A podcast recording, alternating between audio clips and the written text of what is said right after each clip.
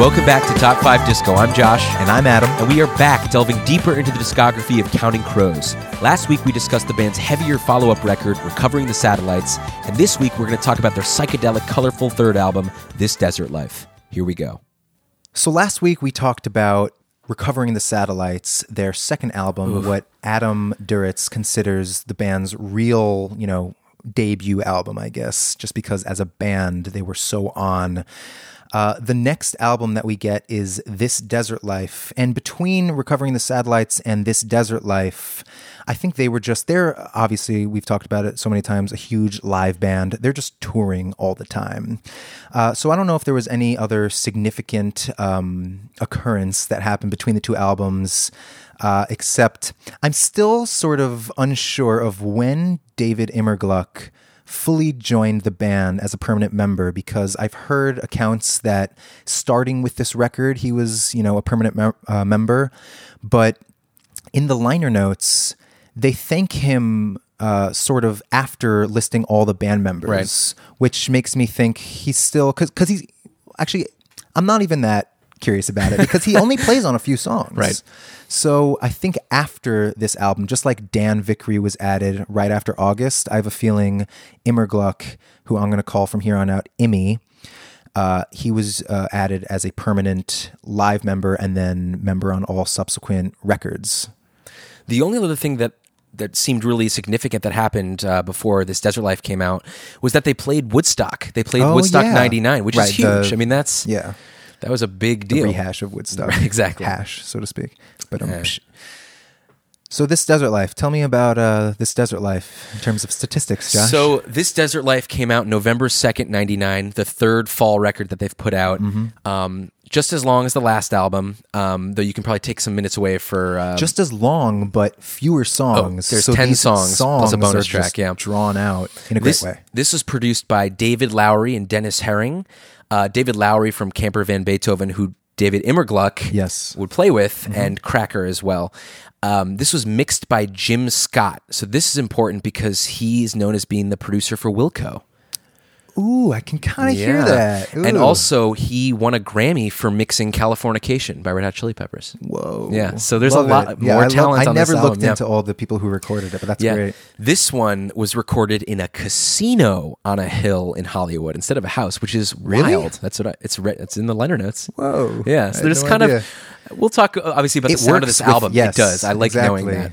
Um, this album hit number eight on the Billboard. That's still amazing. But like For you sure. said, um, a big dip from number one from recovering the satellites. There wasn't a huge hit on this album. I mean, "Hanging Around" was the big single. But, Yeah, and that was that was big. and colorblind made it became popular after the fact but i don't think Right. it was a huge single um, so i think at this point the band is sort of on the downswing of their popularity in mainstream music sure.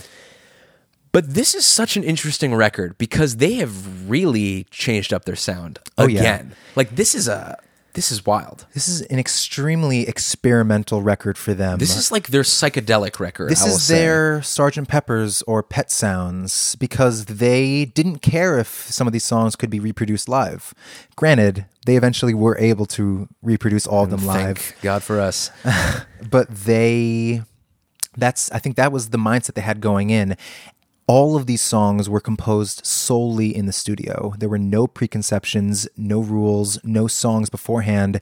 So I think that gave, you know, the musicians and Adam and everyone just a freedom to just be like, what are you feeling? What are you feeling like playing mm, today? And it's just like that. it created this it created this creative atmosphere and this album is so colorful. There are so many textures.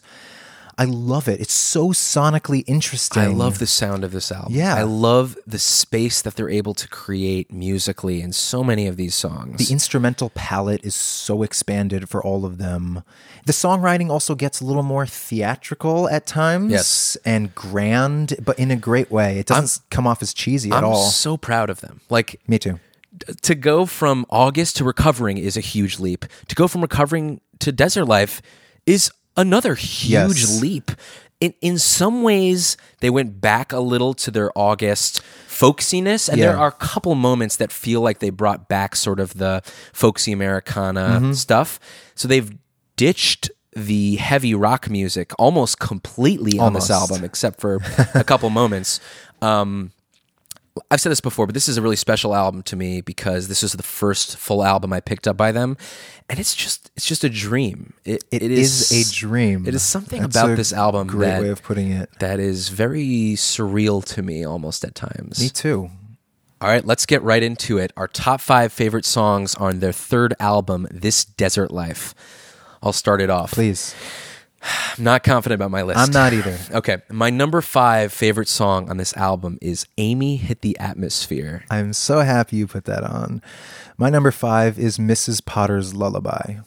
My number four song is Mrs. Potter's Lullaby. My number four song is Colorblind. Ooh. My number three song is Four Days. I think we're about to have the same three. My number three song is Four Days. My number two song is High Life. My number two song is also High Life. Okay, so our collective number one song on this album is I, Wish, I, Was a Girl.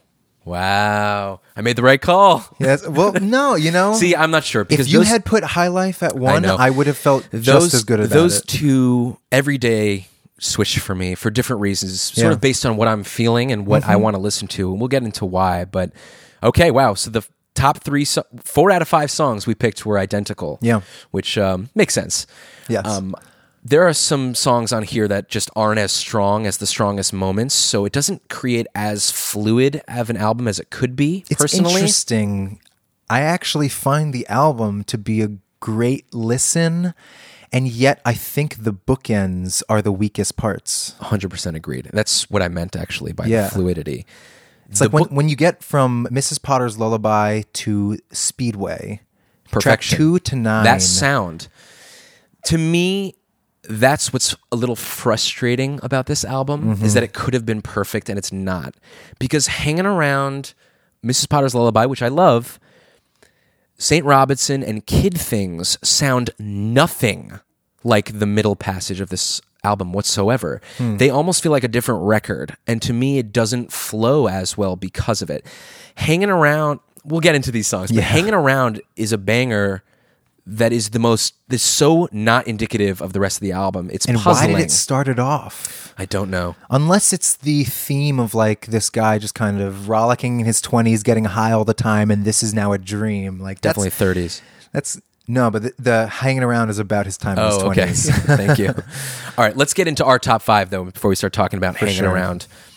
Okay, so my number five pick was Amy Hit the Atmosphere. Today fading into another that can't be what a life is for.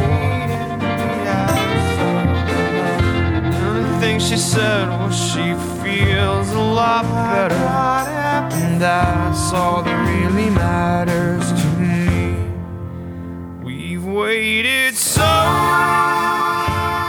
So as we were just saying earlier, I'm this so is happy you put this on the yeah on, on this your list. this is the first song on the album that to me encapsulates the sound and the aesthetic of the record, and Mm-hmm. I just I love it. It's this beautiful waltzy drum shuffle, Yeah. and this thumping bass, and there's this atmospheric guitar. The sound is just beautiful. This is wonderfully woozy verse melody.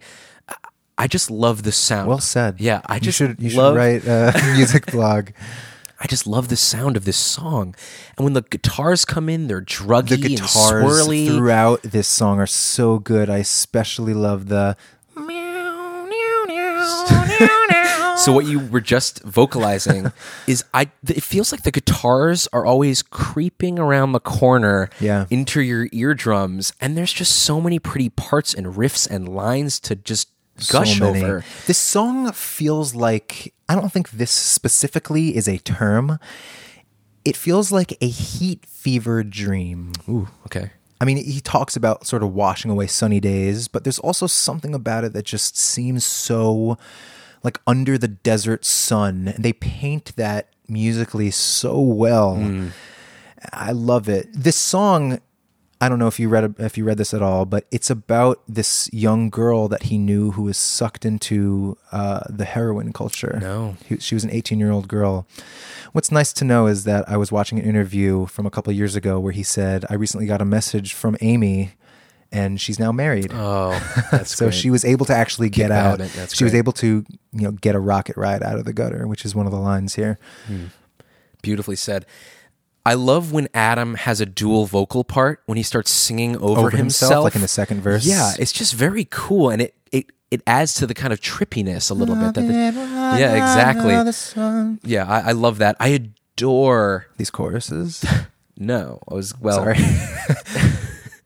Well, let's talk about the chorus. Yeah. It's a great exclamatory chorus. I love those upwards melodies. Yeah. We've waited so long. And then it just takes so long. Boom, boom, boom. Meanwhile, this the chorus of this and a lot of other songs on this album are really well written, but they don't sound the progressions are unique to me. Mm. And I think it's kind of part of the theatricalness. There's something about the chords he's using. I haven't gone to the piano and really looked at exactly what they are, but it seems different. I think the writing at times is very different in how one chord goes into the next. And the choruses are not very just like cut and dry, like, okay, this is the chorus part. There's like an end to the chorus that has different chords. I can't really explain it better than that. You just definitely have to listen. This song was co-written with Matt Malley, so I mean, Right. the bass work also is just Yeah. slinky and beautiful. The ending to this song is is stunning to me. It's just this beautiful cacophony, but in a mm, that sounds negative and or noisy, No, but no, just no, like I these know what you mean. beautiful. It's like a round- it's not a xylophone, and there's Vic- Sitar. sitar on Yep. it. It sounds so cool. Yes. I mean, oh man.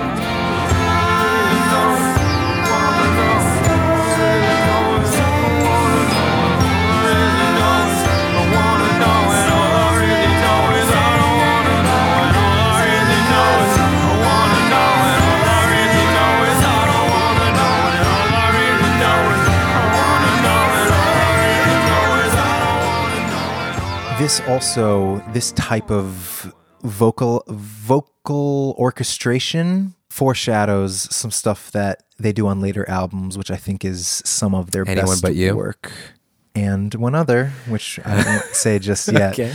but yeah really special special song this was on a list of probably eight that i had out of 10 or eight eight out out of of 10 or 11 and it didn't make it but i'm very glad it did for you Hmm. Okay, next let's talk about Adam's number five and my number four pick, the second single, Mrs. Potter's Lullaby. Well, I know I don't know you, and you're probably not what you. Oh, but I'd sure like to find out, so why don't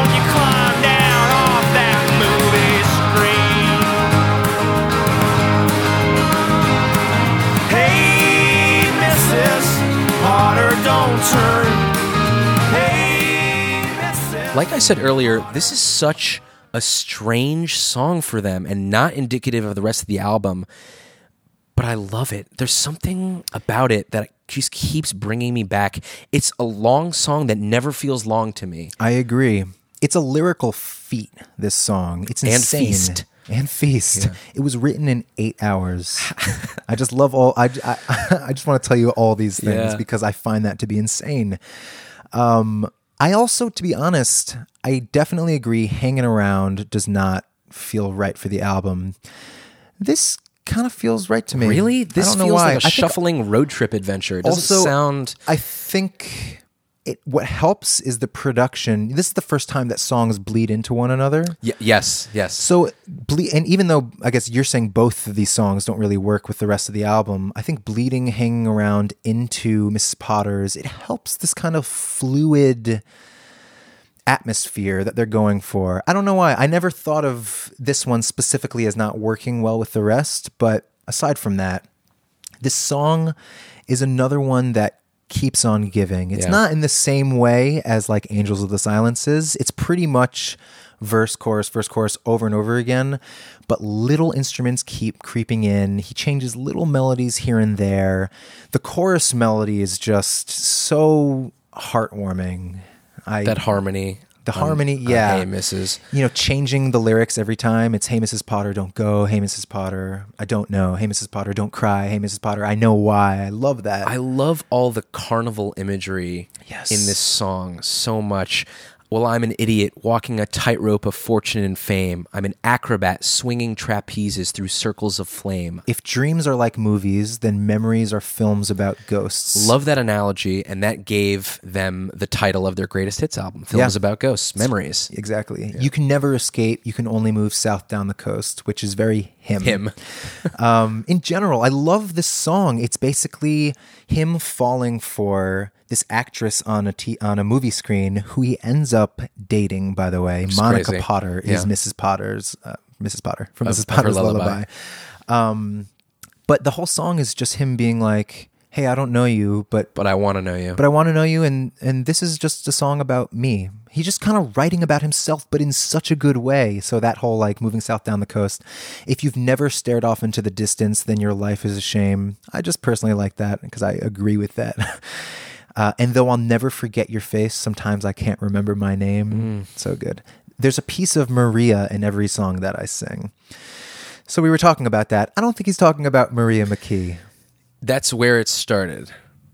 Basically, I read that she became sort of his inspiration and muse because she was also on Geffen at the time, Right. and he sort of looked up to her and had a crush on her. Mm-hmm. And so he, he sort of used her name to embody this ah, sort of okay. identity that I he like uses in songs. But then I've heard that he also Maria is him. Yeah. So, Maria, I think, is his muse. It's everything that sort of gets him to want to write. And I think Maria is is yeah, it's him. It's a character, but it's everything that he's sort of feeling, which is most characters, I guess, in a lot of his songs. Well, that's not actually true. A lot of the people that he talks about are specific people, Right. But a lot of what he sings about, even if he's not specifically saying "me, I feel this way," it's all about him and his feelings.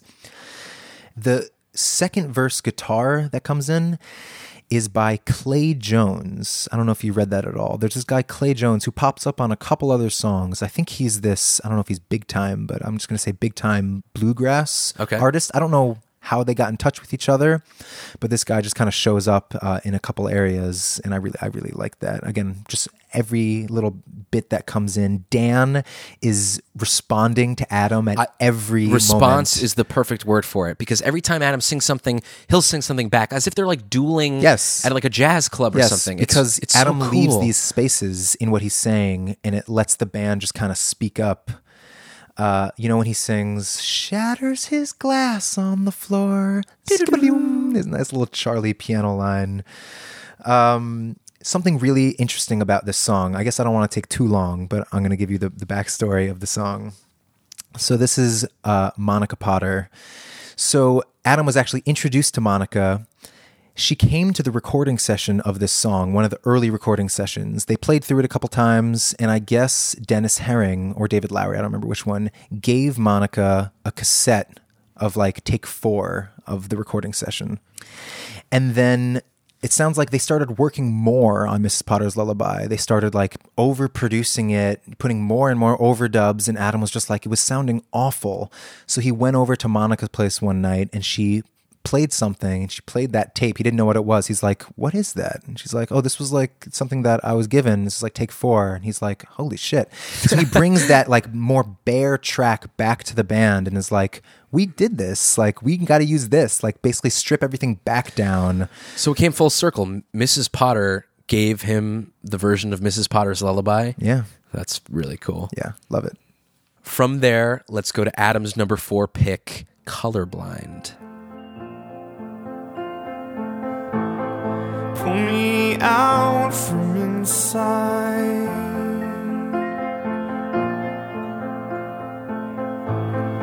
I am ready. I am ready. I am ready. I am fine. This was fighting for me. Good. For number five. Because you, you I- looked at me like, Oh, really? I just never knew that. You, I just know there's so many songs in this album that you love. I didn't know that this was necessarily going to make your list. I think this suffered, quote unquote, from my own overplaying. This was also one of the first songs I learned on piano. Very easy. Mm. I know it too, or I knew it too. yeah, it's very simple, but it was always so beautiful, and I was always able to recreate it. So I think I liked it so much.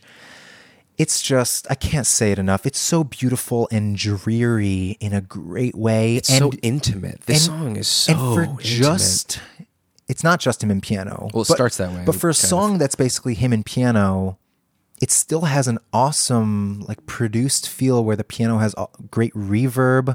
There's a cello that comes in. those plinky keys. Yeah, there are these like bing bing like stardust kind of That's a great word for it. uh, notes that come in. It, the progression is really nice too. You know how like landslide has a cyclical progression where it goes like down Mm-hmm. and then up again. This is the same thing, which I really like. It just it gives it a nice momentum. The melody is great and it rises.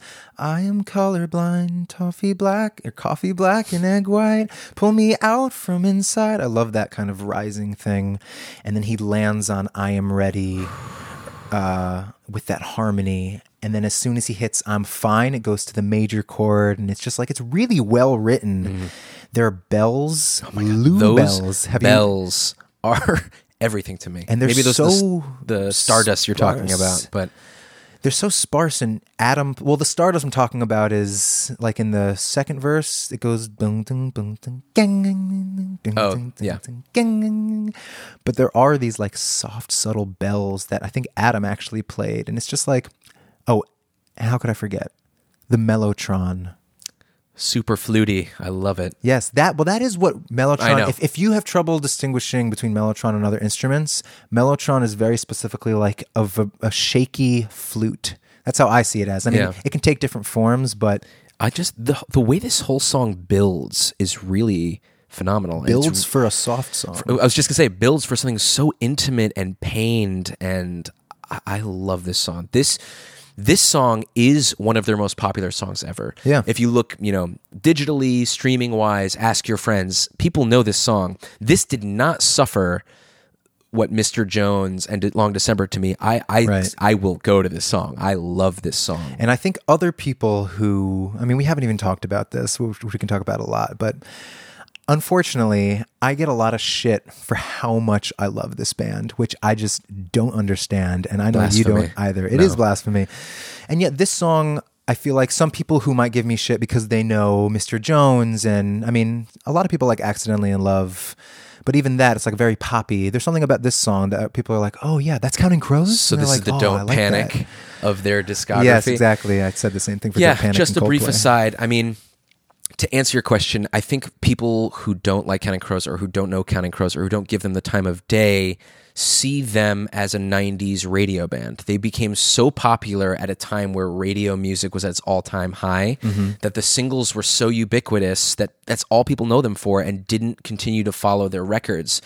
And I feel like critics didn't either because I'm so glad we're doing this because this is a band that's criminally underrated, criminally underappreciated, and criminally under uh, critiqued and Yeah. sort of looked at in in a way that we're doing now. aside from their fans, Counting Crows has always had people who love Counting Crows love Counting Crows. they have get it. always had a ve- exactly they get it. They've had a very dedicated fan base, which is how they've been able to. One of the reasons they've been able to survive longer than a lot of other bands. Yeah. They've been together for 25 years and they're still playing live, making records. It's pretty long for a band, and, and I think a big part of that is is their dedicated fan base. Anyway, that was a brief aside. I'm sure we'll talk about it again. So so but anyway, Colorblind became such a big song for them. It wasn't a single, but it was prominently featured in a scene in Cruel Intentions, Yeah. this other 99 Which uh, I only watched for the first time earlier this year, actually.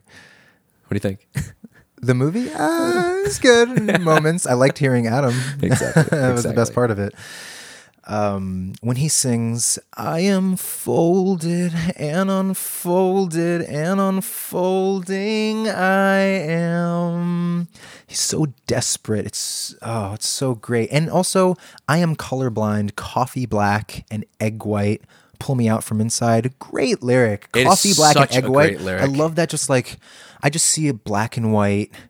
Like dreary, you're just kind of like at a table, like Drinking having your coffee, exactly. And then you don't like aren't leaving your house, and just like pull me out, pull me out from me, like Mm. oh, it's great. It's a stunner. Yes, Next, let's talk about our collective third favorite on Oh, this desert life. here we go. Four days.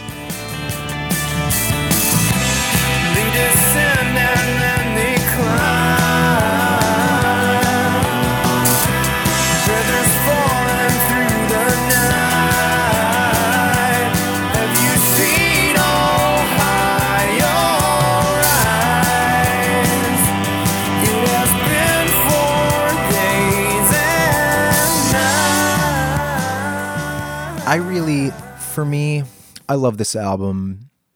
Four days. You know what I just realized? All my friends wasn't on your list. Yeah. That's crazy. That was always a Josh song. Yep. What I was gonna say was Four Days, High Life, I Wish I Was a Girl have always been The Holy Trinity. the holy grail. Yeah, the holy grails. um, and I agree. High Life and I Wish I Was a Girl, I think, are slightly higher. Still, I am addicted to this song. It is so addictive and it's so short and sweet compared, especially to the rest of the songs on the album. I think this is just around three minutes. and this is peppier. Yes. But it does fit the mood and the experimentation of Yes. the other songs that surround it. That it fits perfectly to me. And it's a nice, bright high point in Yeah. a sort of slower, sadder section. It's very warm and propulsive. So I was talking about Clay Jones, who did acoustic guitar on Mrs. Potter. He's actually the one doing those grumbly electric guitar Oh, things. cool. Because you know who's playing bass on this song? Amy? Immy is playing bass. It's not even Matt, and the bass kills it, but we haven't even gotten there yet. But so it's interesting that I think Dan is actually playing acoustic guitar, Mm. and Dave is the one playing those amazing twelve string sunbursts into the chorus. REM. Is that amazing. uh, Everything that sounds 12 string to me. yeah? Anyway, Yeah. great great verses, but the highlight of the song is hundred percent the chorus. Yeah, the bass we just talked about is just thumping, I and the drums that. are endlessly interesting. Yes, they're doing so. Ben cool like starts off just on the low tom in the first chorus, like ding, ding, and then he does this, and then he goes to the hi hat. It's like if you listen carefully, he changes it up so nice and has crashes here and there. But that is mm, mm, mm, is everything. Also, just the chord change to the C major seven. Which that's the chord that they do is perfect. It's Yeah. everything. It's so and I was just talking about uh, Dave and those twelve strings. They just bring you so nicely into that chord, they into that blend chorus. the sections of the song so well. and I love the theme of the in the verse, in the chorus, in the post chorus, if you want to call it. There is always this "an" or "an," that kind of thing There- with a harmony all over. It's not just like they just do that in the chorus. They do it in the verse. They do it in the they descend and then they climb. And then uh, in the post chorus, That's one of my favorite parts. Oh, it's amazing. Yeah. I love this And the jazzy drums during that. Which he does the same beat in Recovering the Satellites. It's the same thing as the Yeah. that kind of thing. It's just so nice. It lands so nicely on that like halftime swung beat. Uh, Have you noticed the drums are kind of mixed weird? Like they've got a crackle to them. Yeah, Which is really the- interesting. This is the thing. This they were just experimenting on other songs too. There are different sounds that come in when he hits a snare drum and stuff like that. And then the outro where they're just kind of vocalizing, So and cool. Dave is just going. The guitars all over this outro So are good. so fun. This song is just so fun. There's so many propulsive musical melodies all throughout that But it's fun in a different way than like hanging around, which is like rollicking drunk fun. This is Right. just like it just feels nice and good and and bright. That it's something that we didn't really talk about, I guess, uh, when we were just discussing the album as a whole. There's something about this album that is lighter. lighter than their past two records for sure. Still lyrically, like he's talking about himself and he's talking about, you know, things that he's going through. But lyrically and musically, it's not as Heavy, dark, heavy, dark, angsty. depressing. Yeah, lyrically, he's like just kind of commenting on like what's going on in his life and thinking about things and it's not as a good point. it's not as woe is me. I mean he's still adam. Like he's still he's always going to be adam. But one last thing i wanted to say i was bringing up with omaha the yearbook thing about uh, rachel's friend. So my senior Oh, yearbook man. quote which i look back on and i wouldn't say i cringe i kind of laugh at was take a breath, take your time, spread your wings and rise, which is in the verse of four days. I just thought I needed to tell you that. That's it. Cemented in your high school past. Forever. People will, will, will always know. Okay, next, let's talk about our collective second favorite. This easily could have been my number one and was for a long time. This is High Life. Disappearing nature of the people we have been. We have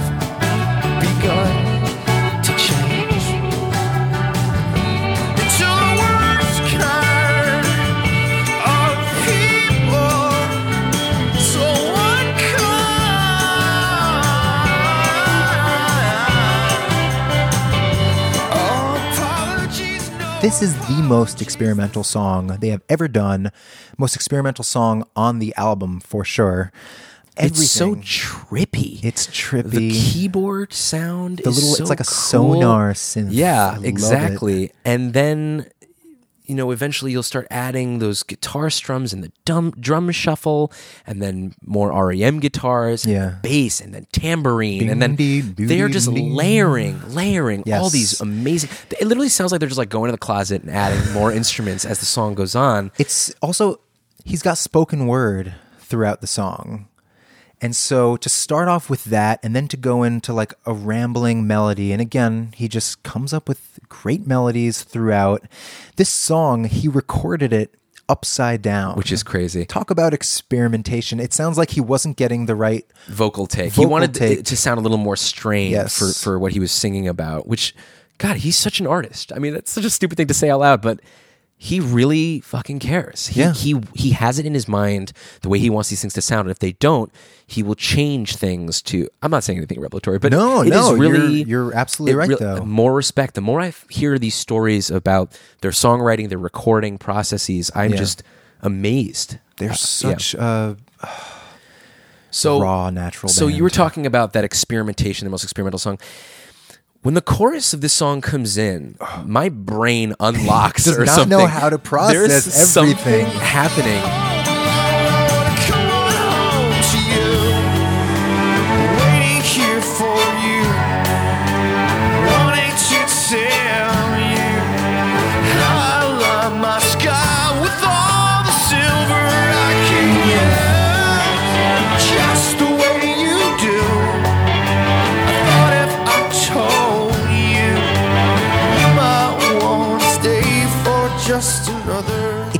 Becomes this crazy uh, theatrical but it's just like what is it it's am- Yeah.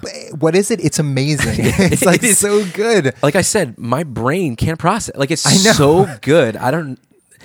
and It's his, so hard that this wasn't number one, but that just shows you how good the next one is. But and his his melody just the Oh waiting here for you wanting to mm. tell you how i get my ends and my beginnings mixed up too. best part of the song the way you. yes That's so cool. best part of the song to me is stay for just another day when charlie goes honestly that's like very now that i think about it i don't know if it's pippin again josh and i grew up in a household Musical that was theater. full of broadway so i don't know if that's one of the reasons you and i cling so much to this band because there is something very just like expression expressionistic Yeah, I don't know.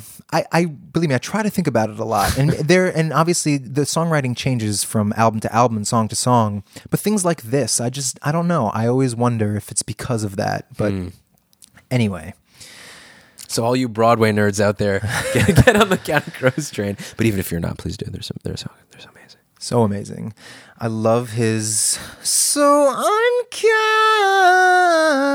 unkind. And then suddenly there's bongos that appear out of yeah, nowhere. they've got percussion going on. They've got There's just always new things to hear and new surprises around every corner of this song. It's just so exciting to listen to, despite it being sort of, s- I won't say slow, but like sort of trippy and psychedelic. Yeah. It's just exciting. there's not like two ma- there are two major changes which is just the verses and the choruses it's not like it goes through a bunch of different places it just adds so much and it, it's just so unique adam once said we haven't even talked about uh, one of these songs yet, but he said that the three main songs that he would tell people to listen to uh, for Counting Crows, or the three songs that sum up Counting Crows, are Round Here, High Life, and the song 1492, which is just a raucous punk rock, just Yeah. like rocker, which is so, but it's so true. It's these three different aspects of Counting Crows,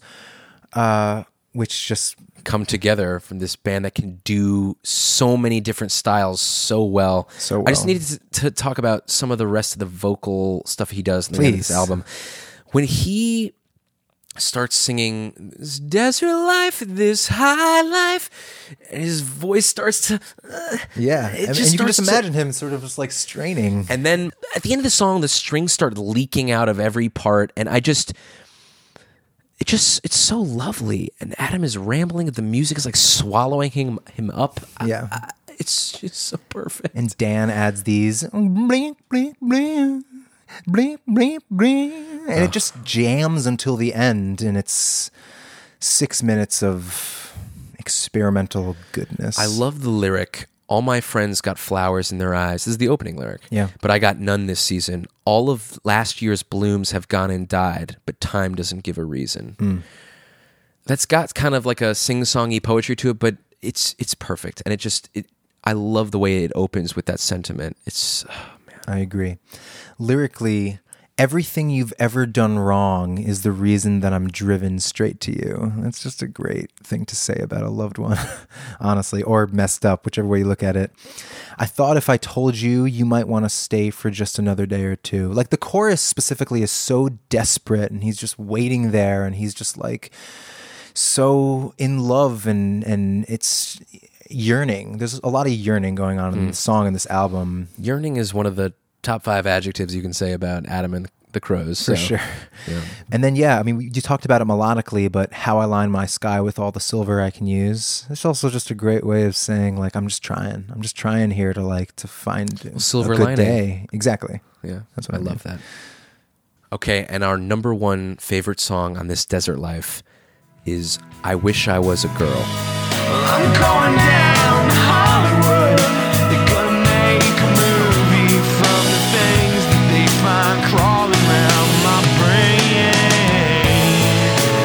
wish I was a girl so that you could believe me.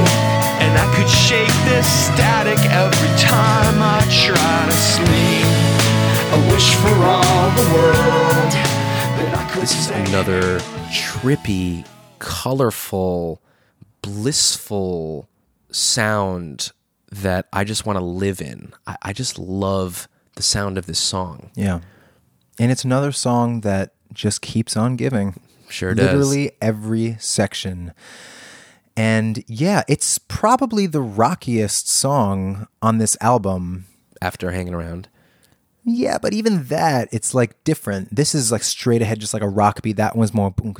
It's True. like hip hoppy kind of. it's got a heavy, hanging around. distorted guitar, but yeah, This one, it has this sexy fat beat that Ben just lays down. And again, talk about drone bass.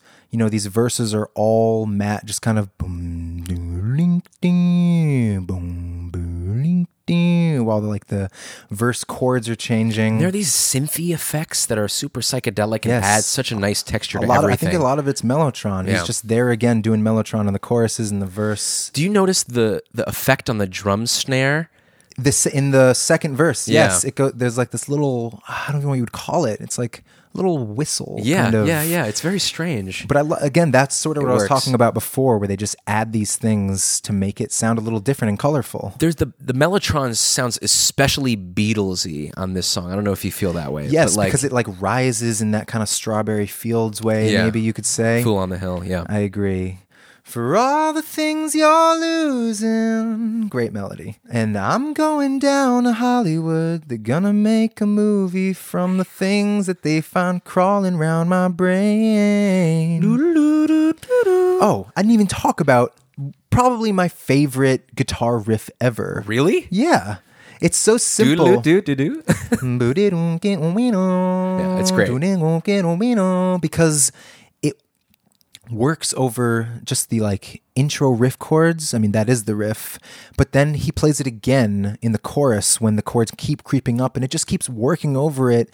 And there's something about the production of it. It just it just sounds so dreamy and it works with like some of that other crunchy guitar on like amy hit the atmosphere Right. and stuff like that and the chorus is great i mean you talk i've been i've been eating up your time No, the chorus is fantastic, and I love the little background vocals and vocal effects that they do in the chorus.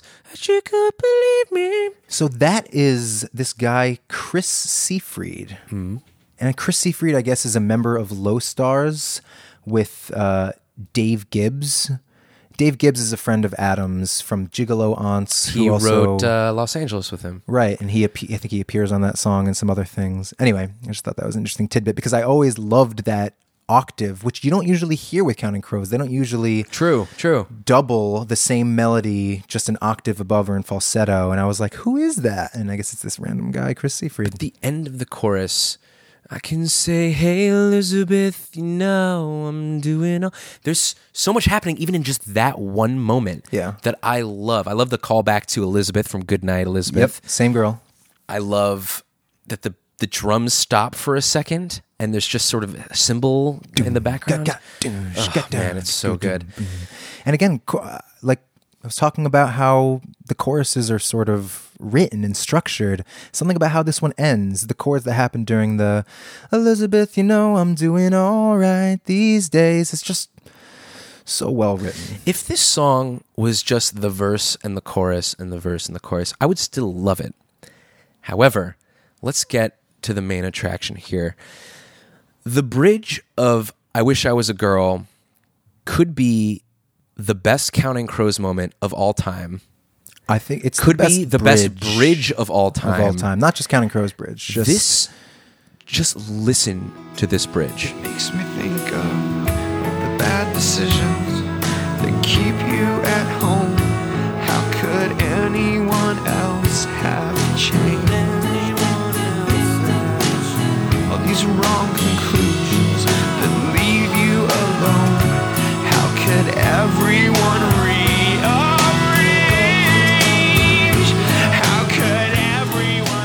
everything just sucks Cuts out, away. yep. Pulls you into a dream. Oh, That shimmery cymbal, yes, there's the most in this gorgeous and that- mandolin, guitar. Yes, that crunchy guitar. There's all this stuff. There's little mandolin squeaks. There's that crunchy guitar. There's also like just kind of clean, a little warbly guitar. There's like so much guitar. There's just so much going on, and it's so quiet and beautiful, and getting you ready for what's about to come. An amazing vocal performance and melodies and everything. And the build, it's all in the build. Adding the drums, then the mellotron, the bass, the piano, the doot, doot, doot. oh my god! And again, you've got that guitar leading the whole thing. One of these dreams. and that piano it is chill inducing there's just so much warmth that comes over me when i listen to this bridge and it's just it's not over like And okay, just the melody. How could everyone rearrange? How could everyone else have changed? What I see, I believe. We're singing it nice and pretty, but like he's straining his voice in one of those like raw people might see as whiny ways, which is just perfect Adam Duritz. the vocals that are going Yes. the vocal staccato as he's singing it's just the most perfect thing I've ever heard. Honestly, this is such an amazing musical moment of my life. This bridge, Yeah, that I, I just agree. I need everyone to know about this song. And it's also specifically just that one chord change on the What I See, I Believe works unbelievably. I can listen to this bridge on repeat. It's And then it just drops right back to the verses. for all the things I'm losing. Then there's a second bridge or an outro or something. They just they just can't stop. And I can't sleep at night. I can't sleep at night. I can't sleep at night. I can't sleep at night. You know what's crazy? Immy is the one shredding over this outro. Those guitar wails. I always thought it was Dan. And then there's like, and it's all Immy. But, uh, but I just have to go back to the I'm going down to Hollywood that Dan does in the last verse. And then the "She could believe me that Chris does. Always changing. Always amazing. Always Counting experimental. crows. Counting crows. I love the lyric. They're gonna make a movie from the things that they find crawling around my brain. That So is good. such a quintessential Adam lyric and Yes. sentiment that I, I I love and connect to that so much.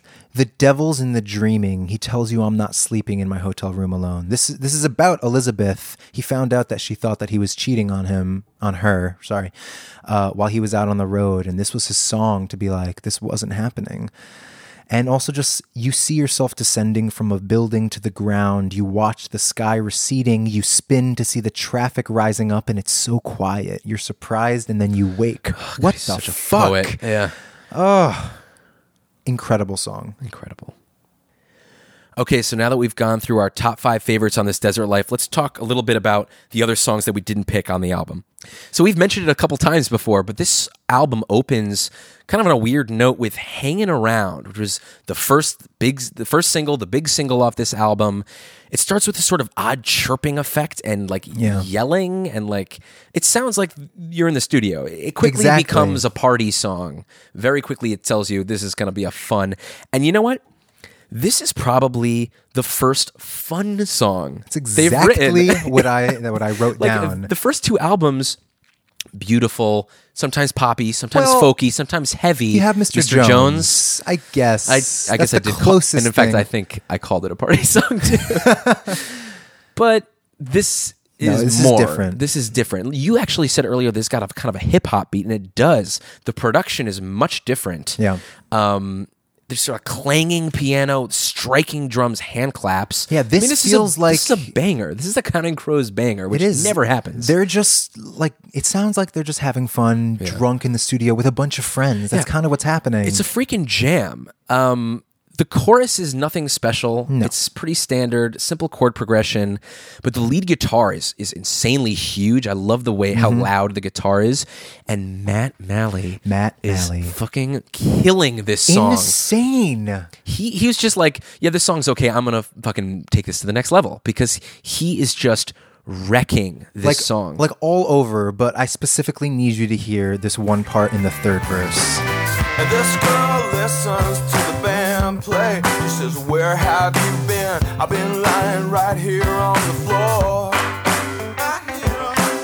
Well, I got all this time to be waiting for what is mine to be hating what I am after the light is fading. Like what what is this? Like a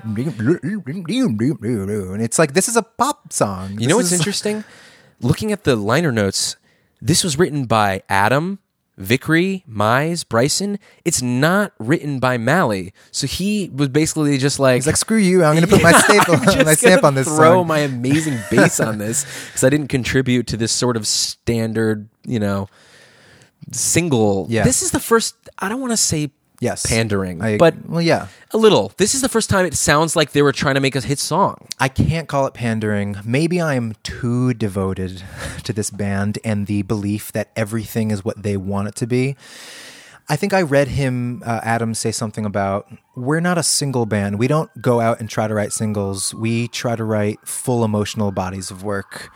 I, like I don't really know if he knew. I really don't know if he knew that this song was going to be a big song, even But if it it's just the sounds. The chorus is so poppy. It's so nothing like they've ever done. yeah, No, nothing like it Mr. is Jones. indicative of the album coming next. True, kind of. kind of. Uh, I would say it's different. It's its But- own thing for sure. okay, but anyway, at least Adam also kills it on this song. There are some vocal lines. Hated what I am after the light is hated. Faded. I do I do love that melody. That was the one main one that I was picking out, expe- except for the way way wait, way too long. But I also love the hey. The, well, for the four way two hey I've been as the drums are like Yeah, yeah. Sing it right, but I know you're talking about. Yeah, this also, is- the line of that you were just singing before. I got all this time to be waiting for what is mine, to be hating what I am after the light is faded. Great. Good line. And it's just a song about like we're just doing absolutely nothing. I'm scared about the future, but you know what? We're just gonna keep hanging around. yeah, it's a good song. I like it. I do love listening to it. It's not something I necessarily skip. I but don't listen to it a don't? lot. Oh, I think it sounds great played really loudly. It's God, the the production is awesome. The production is really amazing on this song. Um, but yeah, a complete misrepresentation of the album as a whole that to me knocks this album a little further down because Oh, shit. Yeah, some some spiciness happening here. Oh, boy. This it just is so wrong. The fact that this song, this album opens with "Hanging Around" is But such where a, would you put it? you you don't keep it on the album. This is the You problem. just release it as a standalone single? hanging around does not fit on this record, and the fact that it's the opener really hurts it. I agree. I don't think it takes away from how good an album it is uh, as much as you do. The thing is that this is an album that I do want to show people. I want to be like, you got to listen to this. It's so different. It's so experimental. But you, like, I you would- wouldn't assume that this I would Crows. not be embarrassed. That's not the word, but I would just be like, don't listen to the first song. It's like yeah. it's, it's not. Well, I would probably just say, keep listening after the first song because this is not. but I would also say, and then listen after the second song because the second song also isn't Yeah. indicative. So. th- we already said it, this album is bookended by stuff that to me doesn't fit the cohesiveness of the album. So there's something to be said about that. Again, it's a great song. It's a jam. I love the way it ends, the Me finale with the hand claps, the background vocals, the chatting, the piano. and And you mentioned this earlier. I like that it bleeds right into Miss Potter's Me lullaby. too. It's really special. Me too. So after hanging around the opener and Miss Potter's Lullaby, the seven minute single, uh, so the two singles are back to back on this album. Then we hit Amy Hit the Atmosphere, and then Four Days, and then All My Friends. How was this song not on your list? I don't know. I think the verses are not that great. I don't think they're not that great. They're kind of plotting. It sounds like a Long December, kind of. Well, I have different opinions on that. I actually think that with the verses, they took a standard chord structure and made it unique. Something about it. I don't know why. May again, maybe I'm blinded by by some of the stuff about knowing this band so well that I'm just like giving them a pass for something like that, but I don't think so. There's something really unique I find about this verse and some of the minor changes that they do. The song is so minor Yeah. for like a quote unquote poppier, more overused chord structure. That, and that's the verses. The choruses, I think, are are very different and special. Um, the I will say though, the interplay of piano, bass, guitar, drums is like at its peak. There is just something In the verses, in, gen- in general, just in general on this Yeah. song. There's just so and this much. is this is Adam on piano. Adam is just swimming in this psychedelic haze of music throughout this song and I just I love the sound. Yeah. I just I just love it. To me, I like yeah, you're right. It's always been a favorite of mine, but I think I've just loved the sound more than the song. I think it's one of those for me. I think the chorus is another great, just like Amy, like an exclamatory chorus of all my friends and lovers. I do love the bin, dun, ch, dun. yeah. Best part. best part. Best Just part. listen to this bridge.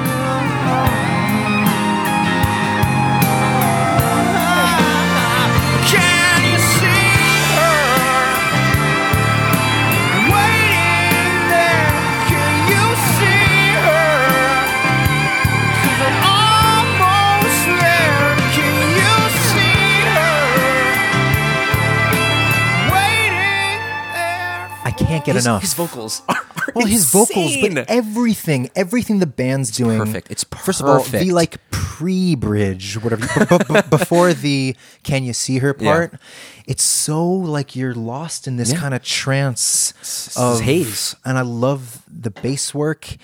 Immy, Immy's on slide here, just doing.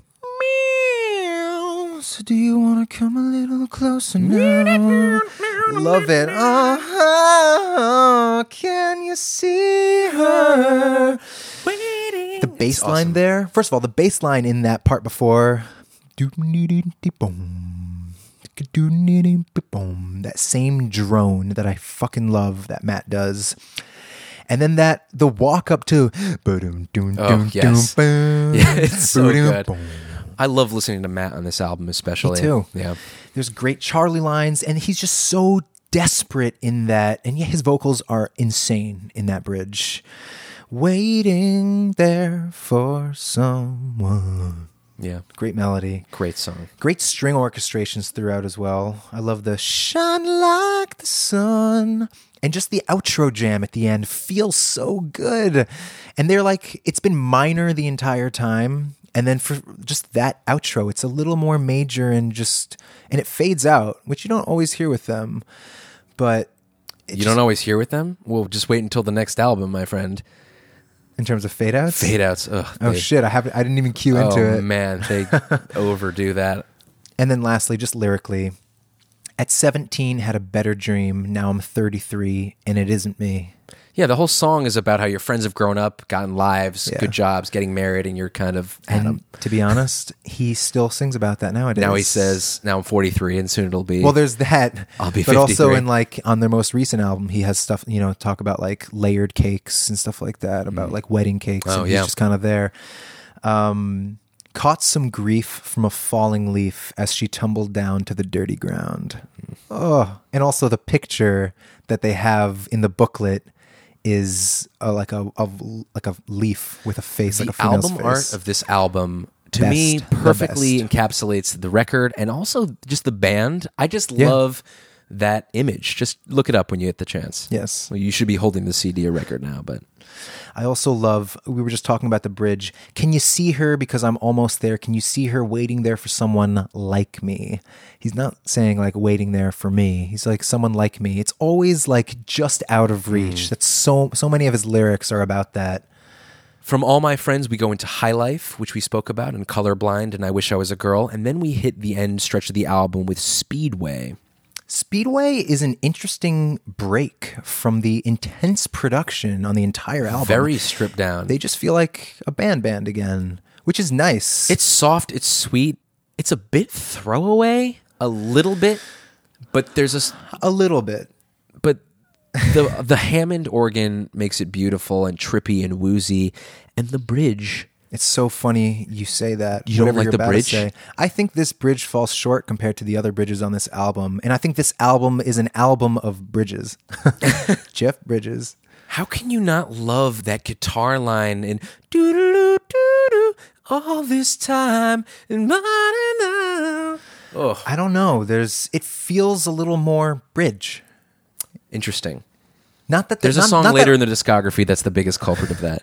yeah. I wonder oh, if we'll, we'll- yeah, we'll yeah, yeah, yeah. Um, That's the best part of the song, and it only happens once. I wish it was part of the chorus or something. I love the end of it. That bass slide. You don't know how I feel.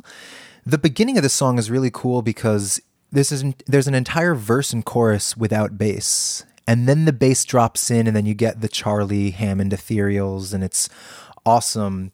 Specifically melodically, I love thinking about taking some time. Great melody, and the coming back for more. his vocals are so pretty on here. About it's it's a great song. It's definitely not one of the best songs on the album, but I would not at all Skip it. take it away from the album. And then we go from Speedway into the finale of the album, St. Robinson in his Cadillac Dream.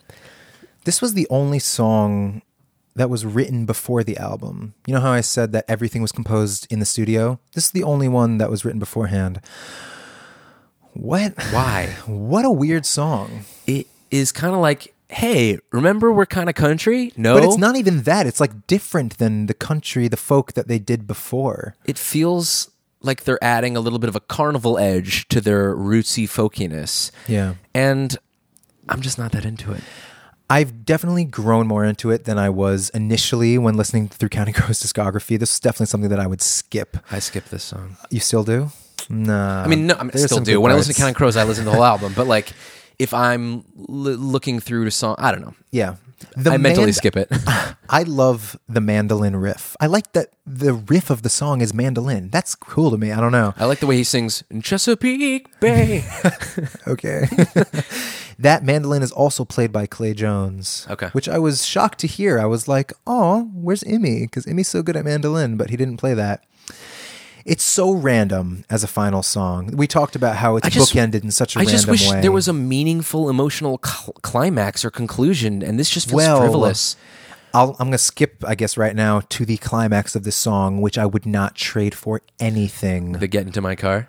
Oh my god, that I, really I, I need to play this for you.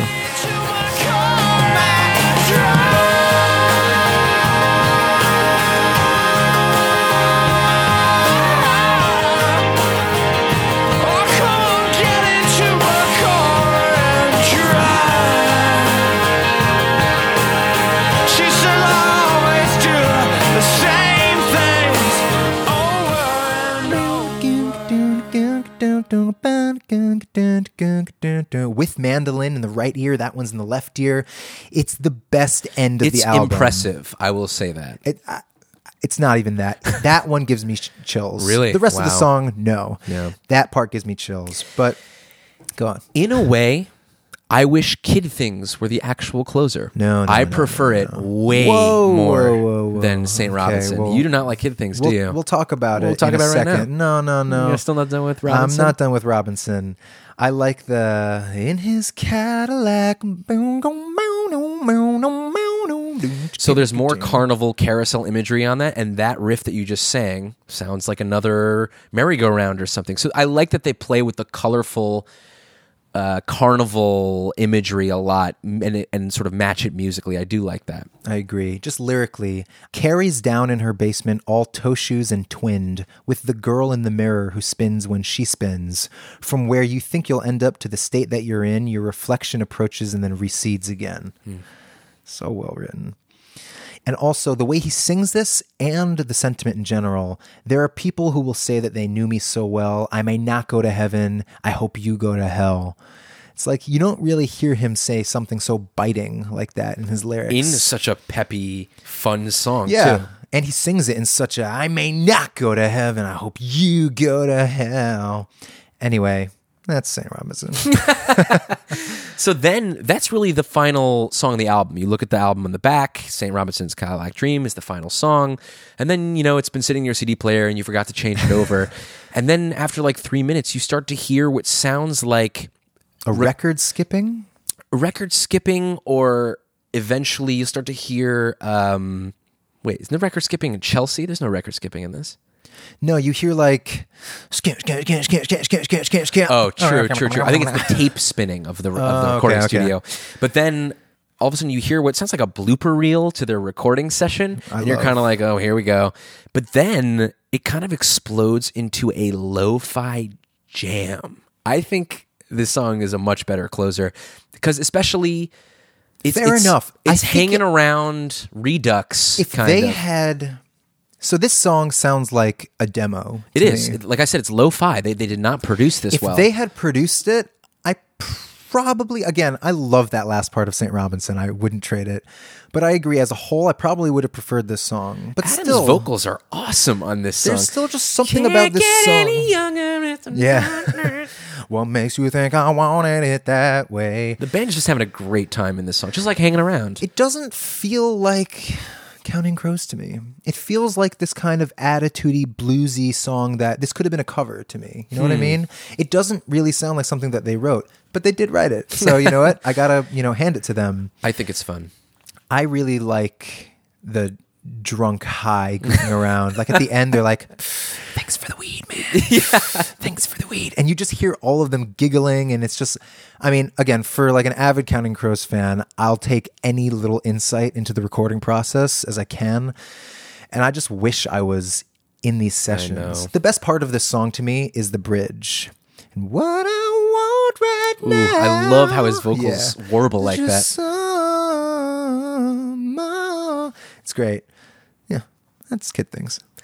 So you end this album with St. Robinson and Kid Things, which I don't think are indicative of the album either, but what an album. I mean, What an album! It's so special, still very special to me. Again, this is the first one I owned by them that was not the greatest hits. I, I love living in the sound, the atmosphere. They don't, since this album, I don't know if they've necessarily captured that same sound on this album No. ever again. I think they've tried for it. There's a little bit on Palisades Park Yeah, on the last say album. on the most recent album, they I think tr- they go back a little bit, but it's, it's definitely not the same. Yeah, so this is a real special one in their collection. I still find it to be just a masterpiece.